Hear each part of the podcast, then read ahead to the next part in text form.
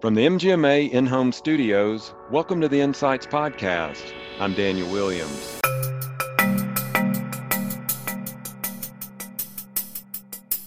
I think if, you know, the pandemic taught us nothing, and it taught us a lot, but if it taught us nothing, it's that we need to stay alert, um, stay aware of, of changing regulations and rules and, and what we are going to need to do to prepare not only for you know the next healthcare crisis, but how can we relate to um, healthcare workers? That's Sue Vandersamen talking about some of the lessons healthcare leaders have learned during the pandemic. We'll hear more from Sue in just a moment discussing what makes a great leader. But first, a word from our sponsors.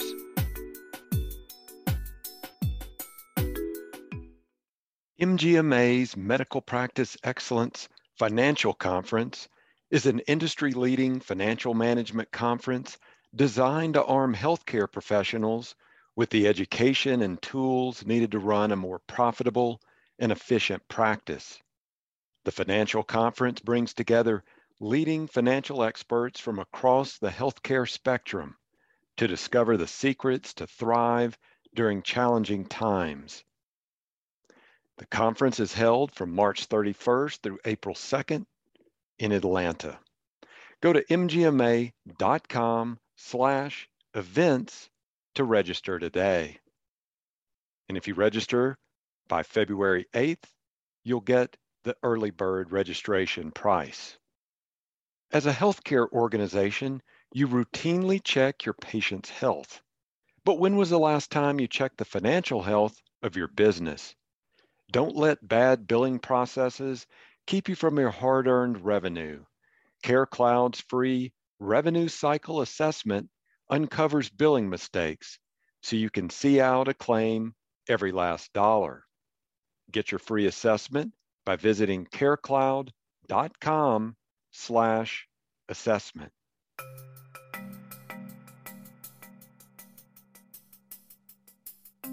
Our guest today is Sue Vandersamen. Sue is Institute Vice President of Pediatrics at Allegheny Health Network. Sue's here today as part of MGMA's new Leadership Podcast, where we invite healthcare leaders to discuss their leadership journey talk about their influences and mentors, and provide insights on what great leadership looks like. Sue, thanks so much for joining us today. Thrilled to be here. Thank you. Great. Now, as part of our leadership podcast series, I'd just like to start out with each person who comes on here to just give us an idea of how they define leadership, how they define successful or great leadership. Great question. So I really define a great leader as one who can put aside their personal goals and interests for the greater good of the organization. So let me break that down a little bit. You know, my motto has long been to check your ego at the door. And I feel that we in healthcare really need to focus on our consumers, whether we're in the insurance business or direct patient care and ensuring that every decision we make is focused on the betterment of our patients and healthcare consumers and their experience. And I feel that the rest really falls into place if you keep that patient centered focus. That's perfect. So, th- thanks so much for that answer. Now, let's dig a little bit into your career as a leader. You have your FACMPE, you also have your FACHE. You're currently Institute Vice President of Pediatrics at Allegheny Health Network. So I'd love for you to just take us down uh, memory lane here and, and share a little bit of the highlights uh, from your career as a leader and the things that you feel like have really uh, impacted you on that journey. Sure. I the interesting part I think is that I landed in healthcare completely by accident. I was an English major in college I don't have a doctor, a nurse, or a compelling story that led me into healthcare. Actually, a family friend wanted to take some time off, and I happened to be at a point in my career where I could help her manage her husband's practice. And so that was my first foray into healthcare. And that was in the early 1990s. And it has truly been true love ever since. I've had the most wonderful opportunities to work um, only for really three organizations in my 20 plus, 25 plus, I'm dating myself, year career. And, you know, I think the most interesting part most of us in healthcare spend our time in, in, you know, pretty mainstream healthcare, taking care of our patients, et cetera. When I worked in, in New York, I was able to be a part of the Demonstration Reform Incentive Payment Program, which is a fancy way of talking about Medicaid expansion and population health in the uh, in New York State. And it really opened my eyes and helped me understand what happens to our patients when they leave our four walls and when they, you know, get home and do they have running water and do they have transportation and do they know the blue pill from the green pill? And so it really opened up my eyes as a healthcare leader to recognize that there is a whole life outside of our um, outside of our four walls. And so I think that was really something that shaped me as I've moved forward. Um, and you know, and I, have pretty much just made my career choices based on where I feel I would be a great fit and where my skill set would um, benefit the organization. So I left Florida last February and joined the great uh, team at Allegheny Health Network and trying to you know, affect care for our kids in Western Pennsylvania. So it's really been an amazing journey. That is cool. And you mentioned something when you got started there. You said it, it just kind of happened. Uh, and that's a story I've heard from some other people who are on that business side of healthcare. And I was doing some digging and researching you, and you mentioned, oh, I just had a, a start in English, but I, I I had some envy when I saw that when uh, you had an English degree from NYU, and that's uh, one of the truly esteemed English departments in, in America's academia. And so I wanted to talk to you a little bit more about that, what that experience was like, and coming from that English liberal arts background, how you've been able to apply that into healthcare.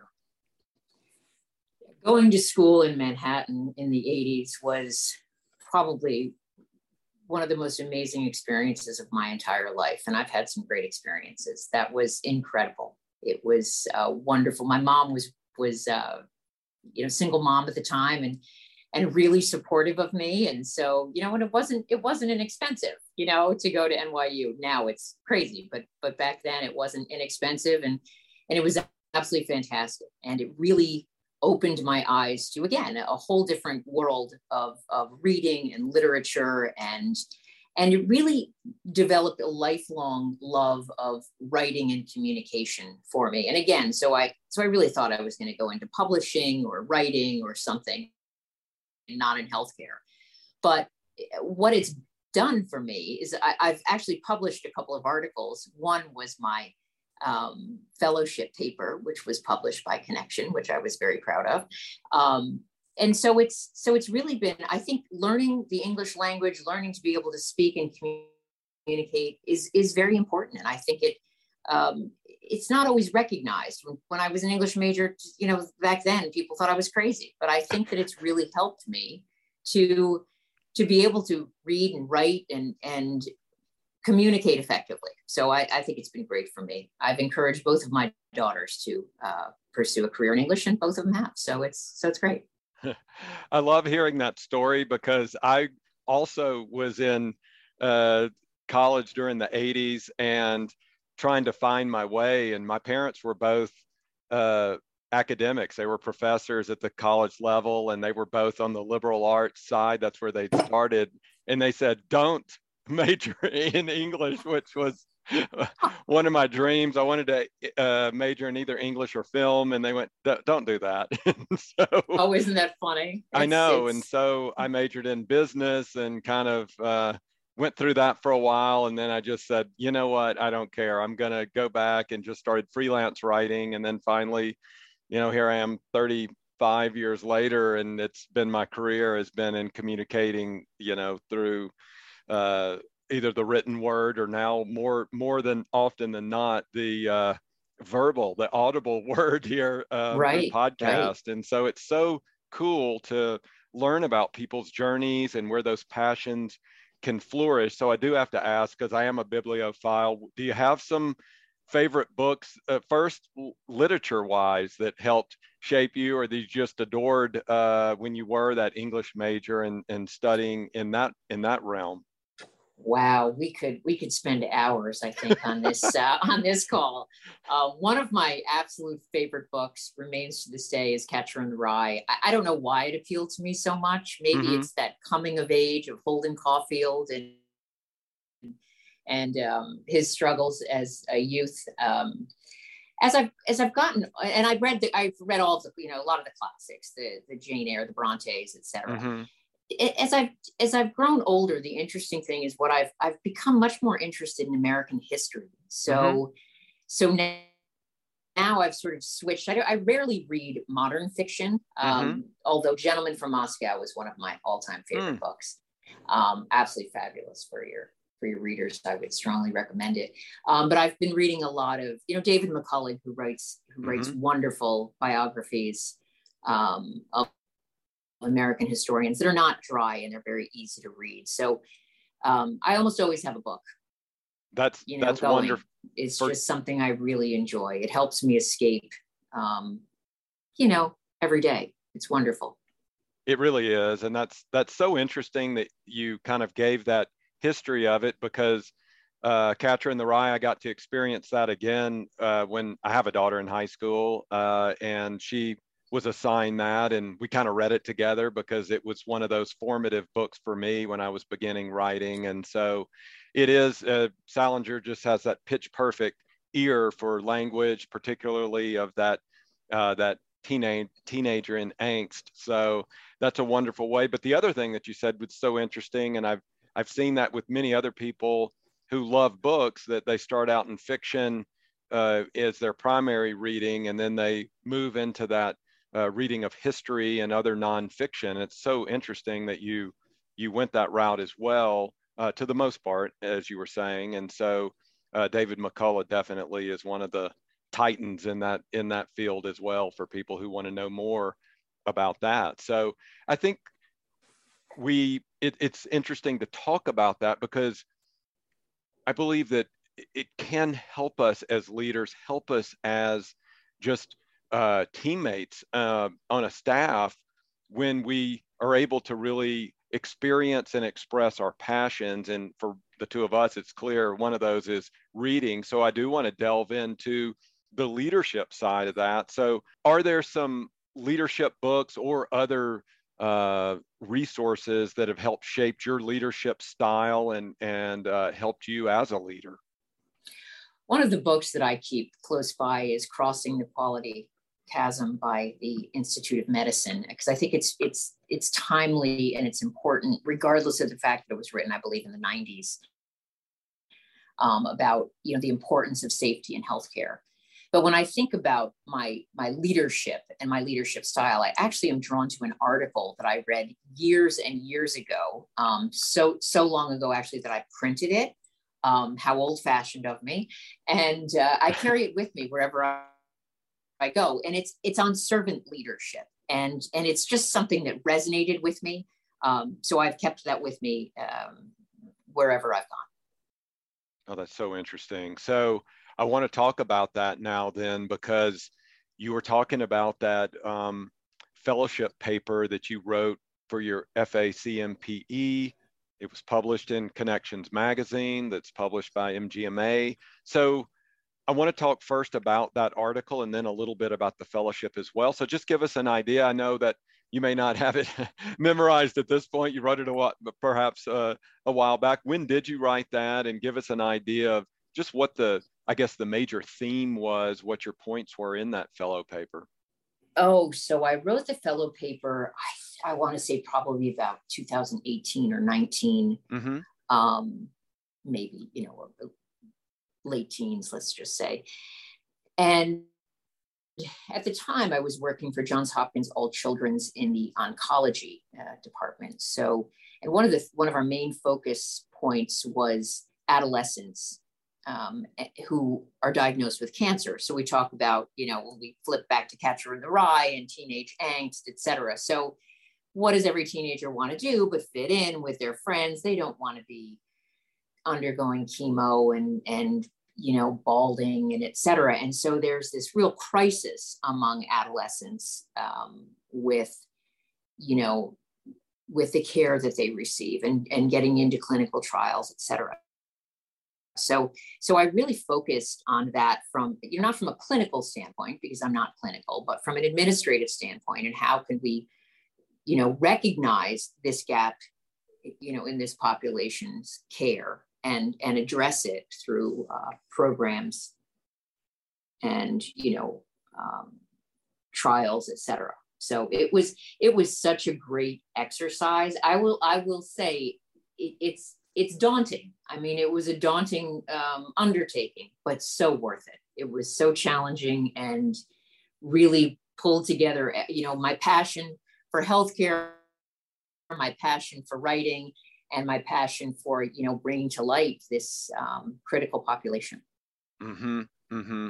What what a great story there, and I want to delve into that just a little bit more. So give us an idea, because uh, many of our listeners either already have their FACMPE or they're maybe considering it down the road. W- what was your path like? Did you, was there a light bulb moment? Was there a mentor? How did you know to go, this is, this is what I want to pursue and this is the path I want to go down in healthcare? Well, you know, it's interesting because I have, as you as you noted, I have my FACHE, um, and I have my master's. The missing piece to me was the FACMPE. I've been a member of MGMA since my very early years in healthcare. It was the first management organization that I joined when I got into healthcare. And so it's an organization that I support and that means a lot to me and my career and my growth and my development. So it really was in my eh, career, it was the one missing piece. So I knew that it was really important to me to take this next step. And what was so fantastic for anybody who's considering it, I would say at the outset, it is it is daunting. I mean, it's it's a it's a writing a paper that's you know several pages. Um, you know, in addition to working full time and, and may, many of us raising families, um, it can be a lot. But the satisfaction, first of all, we get great help from our MGMA colleagues throughout the entire process. That was fantastic. So you're not alone. And the other piece is it is such a great challenge and it's the exercise is fantastic. And then when it's over, I was just I was, you know, I hate to say it, but I was so proud. I was just, it really, you know, I know that's not something we're supposed to say out loud. No, so you pride, are. But, but I really was. I, I was so proud of it and proud of those credentials, and I feel like it's really rounded out my my professionalism, and mm-hmm. and I think it it shows the world that I'm a serious healthcare leader. Exactly, and d- please don't apologize. I think that's something that we need to do more of in our culture. We we seem to uh, drown in the misery of a loss and a and a you know a, a defeat, so to speak, in life. We need to celebrate those wins too, wherever they come from, and particularly when you climb a mountain like uh, a fellow uh, program and you did two of those and a master's degree, you know, you need to pat yourself on the back and celebrate those. And I do like that uh, you and I have connected on LinkedIn, and I do think that's one of the cool things about LinkedIn when someone does uh, get a degree or get a certification or some other win or a new job, whatever it may be, they will post that and and they get a lot of people who have known them all along that path who jump in and have comments and uh, I think that kind of collaborative celebration is such a cool thing. So uh, please don't ever apologize about that. And I, I do want to ask you though, in a program uh, like the FACMPE, the FACHE, the master's program that you were in, it's clear that you're a lifelong learner. So I want to talk to you about that. What are your thoughts on that? It's clear you're committed and passionate about lifelong learning. What does that mean uh, as a leader, particularly in a healthcare practice or organization? I think if, you know, the pandemic taught us nothing, and it taught us a lot, but if it taught us nothing, it's that we need to stay alert, um, stay aware of, of changing regulations and rules and, and what we are going to need to do to prepare not only for you know the next healthcare crisis, but how can we relate to um, healthcare workers. You know people how can we get people to enter the healthcare field? You know that there's a you know everybody knows there's a there's a staffing crisis in healthcare. How can we adapt and learn and adjust so that it's not this top down heavy handed you know you will do things my way um, type of leadership? It's really adapting to what are the needs of our staff who are coming in. And I have to understand, I have to know that, you know, hiring a 22 year old is going to be different from hiring a 55 year old. And how can I adapt my style, my leadership, my conventional wisdom to ensure that I am meeting the needs of this next generation of healthcare workers? So that's just one, um, you know, one way in which I feel it's really important to stay abreast of, of, of trends. Mm-hmm. It's so interesting that you talk about that top down leadership, about how so many organizations across the country are getting away from that. Um, our producer, Rob, who's on this call with us now, uh, he and I are in a book club at MGMA that's been started recently, and we're reading we're reading Quiet. I don't know if you've read that particular book, but there's some really interesting concepts in there that people leaders come from all different personality types. For a long time there was that uh, thought that it was that very charismatic or demonstrative type leader that though there's still a lot of those leaders too but they're also the more quiet the introverted leaders the analytical leaders the the thinkers who maybe stay back and analyze and then present their thoughts. But it's also helped for sure in organizations that it's not as vertical as it used to be. Now there's more inclusiveness to have horizontal organizational structure where people can lead from uh, any level in the organization. Um, so I wanted to talk to you about that, uh, what your thoughts are on the kind of evolution of uh, leadership styles and organizations as well. Well, that kind of gets back to my article that I was referencing. Mm-hmm. Um, again, probably written 15 or 20 years ago on servant leadership. And it, it, resonated with me to such a point, as I said, that I've kept it with me wherever I've gone. And, and, and simplifying it, you know, obviously I can't do it justice um, just in a, in a quick uh, comment. But, you know, simplifying it in healthcare, I can't think of another industry in which those of us who are less educated even though I have my master's, I, am working with doctors who mm-hmm. have, you know, who have their MD, their DO, their PhD. Um, in what other industry do you have folks who are who are less educated, you know, trying to direct and help those who are, you know, have this higher level of education?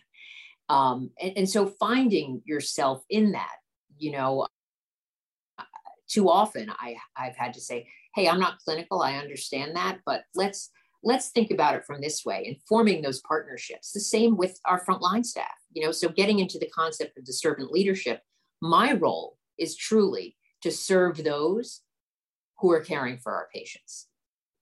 My you know it sort of flips this concept of leadership on its side. So if you you have to take away that top down in healthcare and the most successful organizations have done that recognizing that we in our leadership roles are there to support and serve those who are working on the front lines taking care of our patients. Well, that is such a cool way to look at that. And I was you you brought up the servant leader again. So I I'm so glad that you you wove that into the to the idea of what's really resonated with you as a leader. So um, you mentioned just a moment ago, though, that uh, you were mentioning the pandemic and how it has changed us and, and transformed us so much.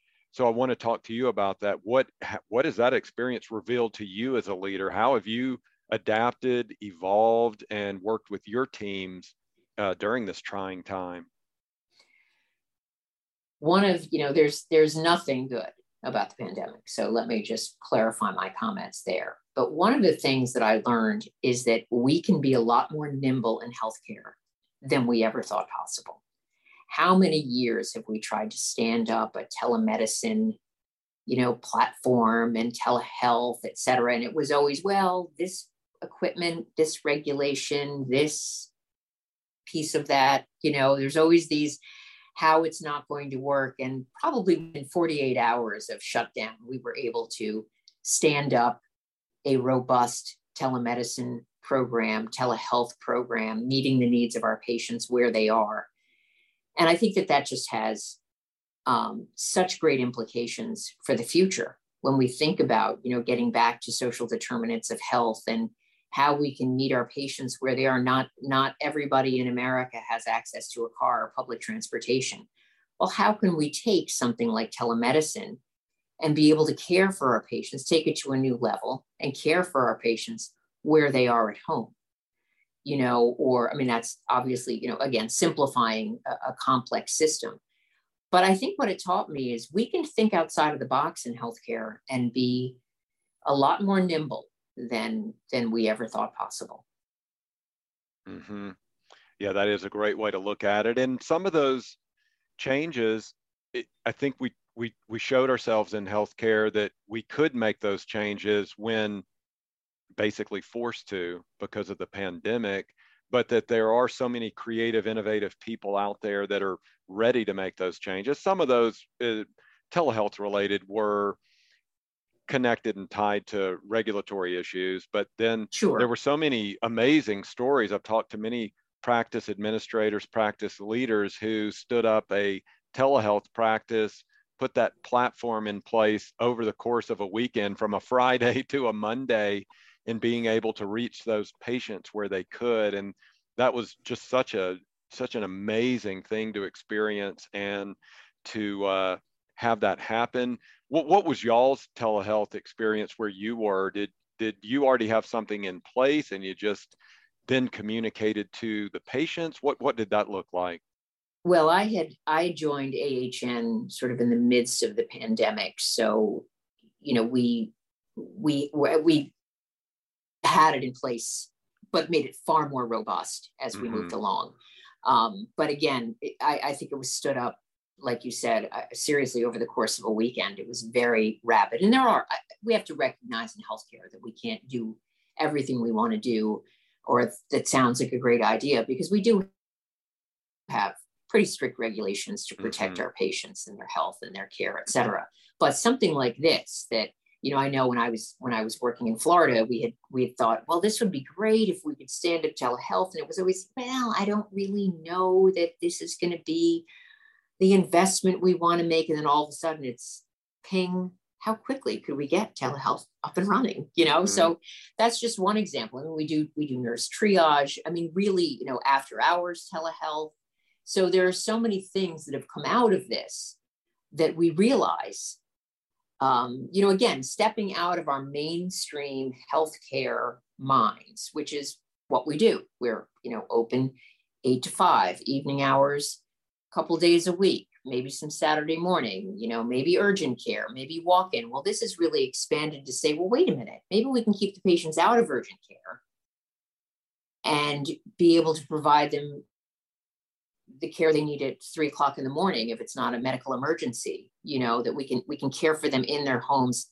help the colicky baby help the you know new mom etc um, so it really has been truly remarkable um, and and I think it will change the way we move forward mm-hmm. in healthcare mm-hmm. in many ways.